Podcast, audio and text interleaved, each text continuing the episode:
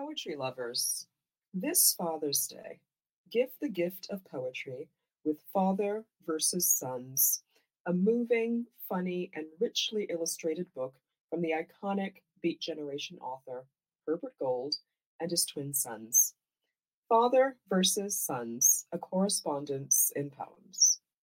This is Rio Cortez reading Driving at Night for Laquan McDonald.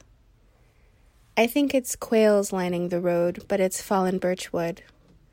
What look like white clouds in a grassy basin, sprinklers. I mistake the woman walking her retriever as a pair of fawns. Could be animals. Unexplained weather.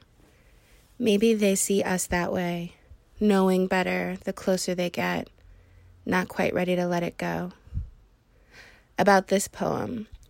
I wrote this poem after driving in Utah late at night, seeing beautiful things I did not really see.